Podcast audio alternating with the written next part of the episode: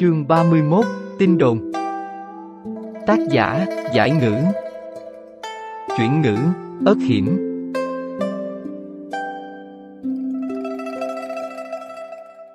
So với Na Lạp Thị thì Lý thì may mắn hơn nhiều, Linh Tịch được Thái Y tận tình cứu chữa nên đã qua cơn nguy kịch, Linh Tịch và Hoàng Huy cùng rơi xuống nước, nhưng Linh Tịch lại may mắn thoát chết, thật sự là trời cao chiếu cố, nhờ vậy mà giận chân thở vào một hơi.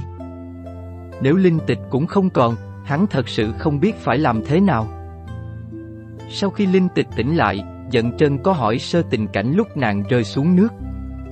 Khi trả lời, Linh Tịch có vẻ ngập ngừng, nàng kể, nàng chỉ nhớ lúc mình và Hoàng Huy chạy kéo diều lên, đến gần Kim Gia Trì thì thấy hơi mệt nên ngồi xuống bờ hồ tính nghỉ ngơi một chút, ai ngờ ngồi chưa bao lâu thì Hoàng Huy bất ngờ rơi xuống nước, nàng thấy vậy thì lúng cuốn nên cũng rơi theo, sau đó xảy ra chuyện gì thì nàng không biết, khi tỉnh lại thì đã nằm ở trên giường. Khi biết Hoàng Huy không còn, cả người linh tịch cứng đờ, sau đó bắt đầu khóc lớn, vừa khóc vừa nháo nói là muốn đi tìm Hoàng Huy. Bình thường Linh Tịch và Hoàng Huy hay cãi cọ, nhưng thật ra tình cảm của hai đứa rất tốt. Lý thì sợ nàng khóc nhiều sẽ tổn hại thân thể, ra sức dỗ dành, khó khăn lắm Linh Tịch mới hết nháo, nhưng vẫn khóc không ngừng. Mưa xuân dĩ dã, tự như nước mắt của con người, dai dẳng không ngừng, mùa xuân năm nay là khoảng thời gian không ai muốn nhớ tới, chỉ mong sao nó sớm qua đi, mặc kệ sau nó sẽ là mùa hạ vô cùng nóng bức. Vào khoảng thời gian này, có một tin đồn đáng sợ bắt đầu lan truyền trong phủ, đồn rằng thế tử không phải trượt chân rơi xuống nước, mà là bị người khác đẩy xuống. Mà người đẩy hắn lại chính là Lăng Nhã, tin đồn nói rõ rằng nàng dùng diệu dụ Hoàng Huy và Linh Tịch đến bờ hồ, nhân đó mới đẩy bọn chúng xuống, ý đồ hại chết cả hai. Khi Lăng Nhã nghe được chuyện này từ miệng ôn như ngôn, nàng vừa ngạc nhiên vừa hoảng sợ, người tạo ra tin đồn này dụng tâm quá ác độc, rõ ràng là muốn đẩy nàng vào chỗ chết. Tuy đây là tin đồn vô căn cứ, nhưng người từng chết do tin đồn cũng không phải là ít, ngay cả thánh nhân cũng đã đúc kết. Giao ngôn mảnh vu hổ Tin đồn càng lan truyền thì đối với Lăng Nhã càng bất lợi, nếu giận chân giấy lên nghi ngờ, thì nàng khó tìm được lý do để mà biện bạch. Giao ngôn mảnh vu hổ nghĩa là tin đồn như một con hổ dữ. Lăng Nhã lập tức lệnh cho Thủy Tú đi điều tra xem rốt cuộc tin đồn này xuất phát từ đâu, tiếc là không có chút manh mối, hình như chỉ trong một đêm là đã truyền đi khắp cả phủ bối lạc, còn rất ồn ào huyên náo, khắp mọi ngóc ngách. Lúc này, Lăng Nhã và ông Như Ngôn đang cùng nhau theo bức bát tiên chúc thọ, còn một tháng nữa là sinh thần của Đức Phi Nương Nương, tuy các nàng không được phép tiến cung, nhưng vẫn muốn dâng lễ vật. Thủy Nguyệt và Tố Ngọc mỗi người đứng quạt một bên. Trời đã vào hạ, thời tiết cực kỳ nóng bức. Thật ra trong phủ cũng có băng, nhưng số lượng có hạn, chỉ đưa tới cho vài vị phúc tấn. Cách cách như lăng nhã dĩ nhiên là không được dùng, chỉ có thể dùng quạt quạt cho bớt nóng. Chuyện Thủy Tú đi điều tra không ra kết quả cũng nằm trong dự đoán của Lăng Nhã, nàng đâm kim theo luồng chỉ xanh xuống vải gấm, rồi lại thuần thục kéo lên, vẫn không ngẩng đầu, nàng hỏi. Tỷ tỷ, tỷ đoán xem tin đồn này là do ai tạo ra? Ông như ngôn cười nhẹ, kim theo trên tay thon dài của nàng thoang thoát như chim, không ngừng bay lên hạ xuống trên bức thêu bát tiên chúc thọ. Trong lòng mùi chẳng phải đã có đáp án rồi sao, hà tất phải hỏi ta.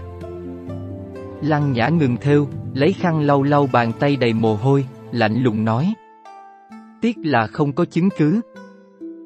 Ôn như ngôn cũng dừng tay, ngước mặt lên. Nàng ta có ý nhắm vào muội thì chắc chắn sẽ không để lại chứng cứ cho chúng ta tìm thấy, huống chi nàng ta còn là chắc phúc tấn, là người không dễ động vào.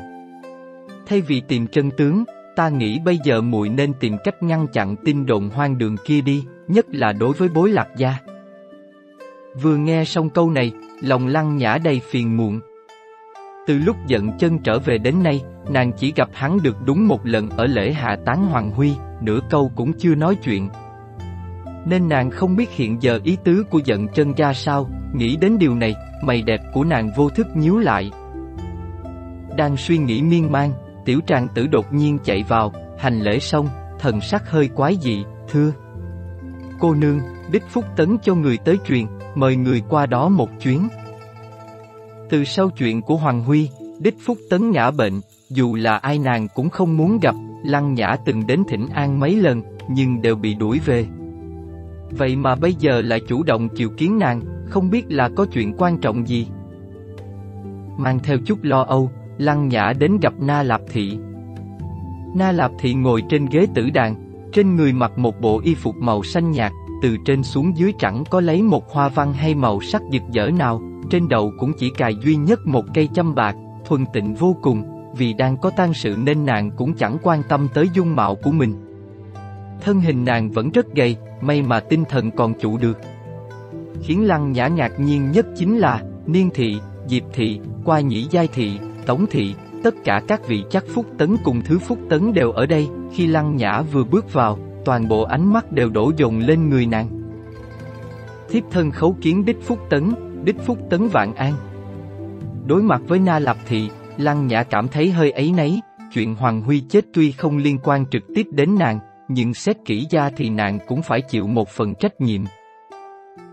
Na Lạp Thị khẽ gật đầu, cho phép Lăng Nhã ngồi xuống rồi dây dây hai bên Thái Dương, nói Hôm nay ta gọi các muội tới đây là có một chuyện muốn nói.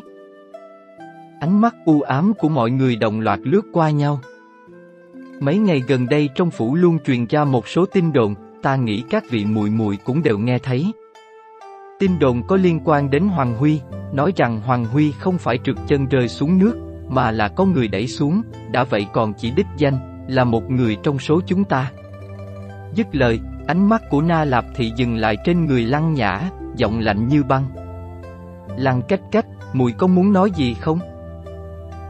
Mọi người bồ lên, dĩ nhiên ai cũng nghe được tin đồn, nhưng không ngờ Na Lạp Thị lại nói thẳng đến như vậy. Lăng Nhã không đoán được Na Lạp Thị gọi nàng tới đây là vì việc này, này nghe giọng của nàng ta hệt như đang khởi binh vấn tội thì hoảng sợ, vội vàng quỳ xuống. Thiếp thân ngoan uổng, thiếp thân yêu thương thế tử còn không hết, sao lại có thể làm ra chuyện điên dộ như vậy? Tiếng cười nhạo vang lên bên tai lăng nhã, niên thị che miệng dịu dàng nói. Lời nói xuôi tai thì ai nói trả được, trong lòng nghĩ gì mới là quan trọng. Có câu không có lửa làm sao có khói, nếu lăng cách cách thật sự vô tội, vậy tin đồn này từ đâu mà có? Lý thị nhíu mày. Đây chỉ là tin đồn nhảm mà thôi, thật không đáng tin. Lăng cách cách yêu quý thế tử, sao có thể tổn hại thế tử được? Mùi mùi là người chi thư đạt lễ, thân phận cao quý, sao lại hành động như một nữ nhân bá tánh bình thường? Niên thị ôi chao một tiếng, cười lạnh. Vậy thì ta phải giả câm giả điếc sao? Nếu thật sự là tên bắn không có đích thì sao lan truyền tới mức mọi người đều biết, chắc chắn là phải có nguyên nhân. Tỷ tỷ và nữ hổ lộc thì thân thiết, nên dĩ nhiên là muốn nói giúp cho nàng ta, nhưng cũng không thể bẻ công sự thật. Nếu tỷ tỷ không ngại thì hỏi các vị tỷ muội ở đây đi, xem có ai tin tưởng nữ hổ lộc lăng nhã không liên can tới cái chết của thế tử không? Mọi người len lén nhìn nhau, không ai lên tiếng. Dù bọn họ thực sự tin lăng nhã vô tội thì sao? Chẳng ai dại dột tới mức vì một lăng cách cách không thân không thích mà đi đắc tội với người quyền thế ngút trời như niên thị. Chưa kể, lăng nhã với thân phận cách cách mà được ban tịnh tư cư, việc này khiến mọi người ít nhiều cũng có đố kỵ, không bỏ đá xuống giếng đã là quá tốt với lăng nhã rồi. Còn cầu tình ư, đúng là chuyện nực cười. Lý thị không nói nên lời, ánh mắt nhìn lăng nhã có chút ấy nấy. Tuy nàng muốn giúp lăng nhã, nhưng theo tình hình hiện tại, chỉ với lời nói của một mình nàng thì không có khả năng ngăn được cơn sóng dữ. Khi niên thị đang thầm đắc ý thì bỗng nhiên có một giọng nói vang lên. Ta tin tưởng nàng ta. Lời vừa dứt, mọi người liền ồ lên, tiếng ồ còn lớn hơn lúc nãy.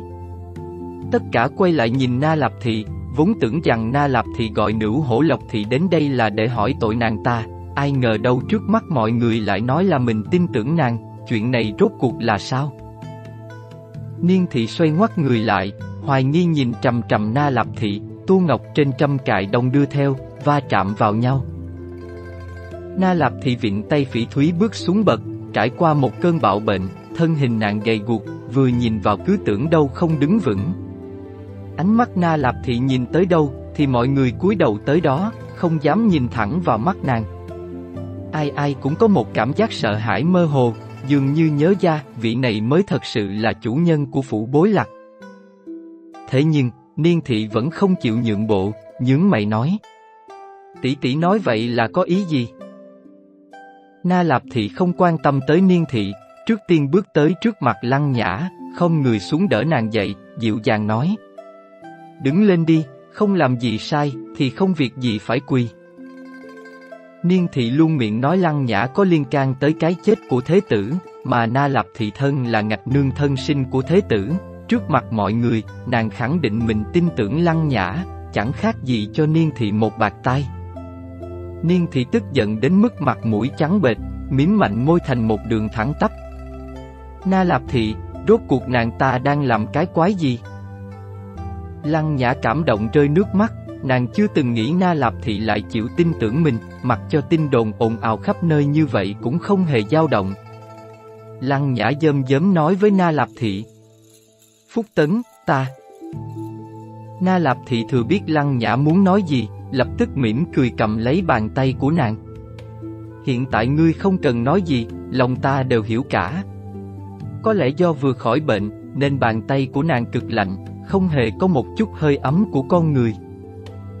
Hôm nay ta gọi tất cả các muội tới đây chính là muốn nói cho các muội biết, cái chết của Hoàng Huy là chuyện ngoài ý muốn, xưa nay Lăng Cách Cách luôn yêu quý Hoàng Huy, sao có thể làm hại nó cho được. Còn chuyện tin đồn hoang đường kia xuất phát từ đâu, ta nghĩ trong tâm mỗi người các muội đều hiểu rõ hơn ai hết. Hàng mi của nàng trật động, tầm mắt quét tới niên thị thì dừng lại, chua sóc nói. Đã vào phủ, tỷ muội nên cùng nhau chuyên tâm hầu hạ bối lạc gia, không nên núp trong bóng tối tính kế hãm hại lẫn nhau.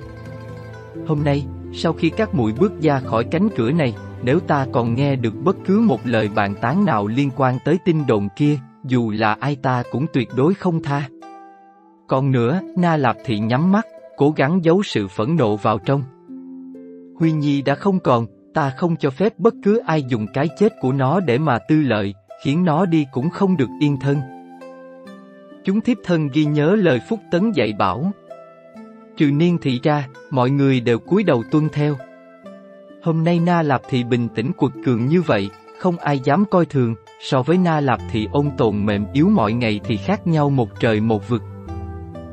Na Lạp Thị gật đầu, lại nhìn Niên Thị, hỏi.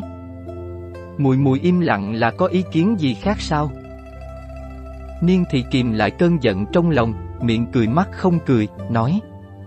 Đích Phúc Tấn đã nói như vậy, thiếp thân sao dám có ý kiến, ngược lại còn cảm thấy bội phục Đích Phúc Tấn vạn phần, chúng ta là người ngoài mà khi nghe tin đồn này còn nửa tin nửa ngờ, còn Đích Phúc Tấn thân là ngạch nương thân sinh của thế tử lại có thể hoàn toàn tin tưởng lăng cách cách như vậy. Thiếp thân bội phục. Na Lạp Thị cười. Lăng cách cách là người thế nào, ta là người hiểu rõ hơn bất kỳ ai ở đây, mùi mùi quá nhạy cảm rồi. Câu trả lời của nàng khiến Niên thì càng thêm khó chịu, tìm đại một lý do xin phép cáo lui trước, những người còn lại cũng lần lượt rời đi, chỉ còn lại một mình lăng nhã, nàng đoan đoan chính chính hành đại lễ với Na Lạp Thị. Thiếp thân đa tạ ơn cứu mạng của Đích Phúc Tấn. Nói lâu như vậy, Na Lạp Thị đã rất mệt, nàng viện tay phỉ thúy ngồi xuống ghế, yếu ớt xua xua tay. Không nghiêm trọng như vậy, dù ta không ra mặt thì trước sau gì tin đồn hoang đường này cũng lắng xuống, chẳng qua ta chỉ làm cho nó ngừng lại sớm hơn mà thôi. Lăng Nhã lắc đầu. Có câu giao ngôn mảnh vu hổ, nếu hôm nay Phúc Tấn không ra mặt giúp cho thiếp thân, chỉ sợ thiếp thân khó bảo toàn. Na Lạp thì cười nhợt nhạt, mi dài mỏng mảnh như một bóng ma. Sinh thời Huy Nhi rất thích ngươi, hay nhắc tới ngươi trước mặt ta, này nó đi rồi, ta không muốn ngươi có chuyện. Phúc Tấn, thật sự người không trách ta ư? Lăng Nhã ngẩng đầu lên, giọng nói dung dậy khó kiểm soát chết ngươi. Na Lạp thì ngạc nhiên nhìn lên, đôi khuyên tai bạc đông đưa giữa không trung. Sao ta lại trách ngươi? Từ đầu, nếu ta không làm dịu cho Hoàng Huy, thì thế tử sẽ không, cho dù tiểu tràng tử đã tháo bỏ khúc mắc trong lòng nàng, nhưng mỗi khi nhớ đến nàng vẫn thấy ấy nấy vô cùng. Ấn đường của Na Lạp Thị hơi nhíu lại, đáy mắt phức tạp âm u, tạo thành một tiếng thở dài, vẫy tay gọi Lăng Nhã tiến lại gần mình, Na Lạp Thị nắm tay Lăng Nhã, dịu dàng nói. Ta đã nói rồi, đó là một chuyện ngoại ý muốn, không trách được ai cả, huống hồ, ngươi và Huy Nhi thân thiết như vậy, nó đi rồi trong lòng ngươi chắc gì đã dễ chịu hơn ta. Nếu ta trách ngươi, hôm nay đã không giúp ngươi minh oan trước mặt niên thị và các tỷ muội. Sự khoan dung lộ lượng của Na Lạp Thị làm cho Lăng Nhã thật sự cảm động, nàng lui lại vài bước, quỳ phục dưới chân Na Lạp Thị, hoàn toàn nể phục, nói Đích Phúc Tấn tin tưởng thiếp thân như vậy, cho dù thịt nát xương tan thiếp thân cũng khó mà báo đáp.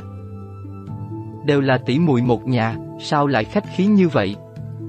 Chỉ cần ngươi hầu hạ bối lạc gia cho thật tốt, giúp bối lạc gia khai chi tán dịp sinh nhi dục nữ, đó chính là báo đáp tốt nhất dành cho ta. Lúc nói câu này, sống mũi na lạp thị cay cay, dơ lệ nhìn ngọc bội vẫn luôn nắm trong tay.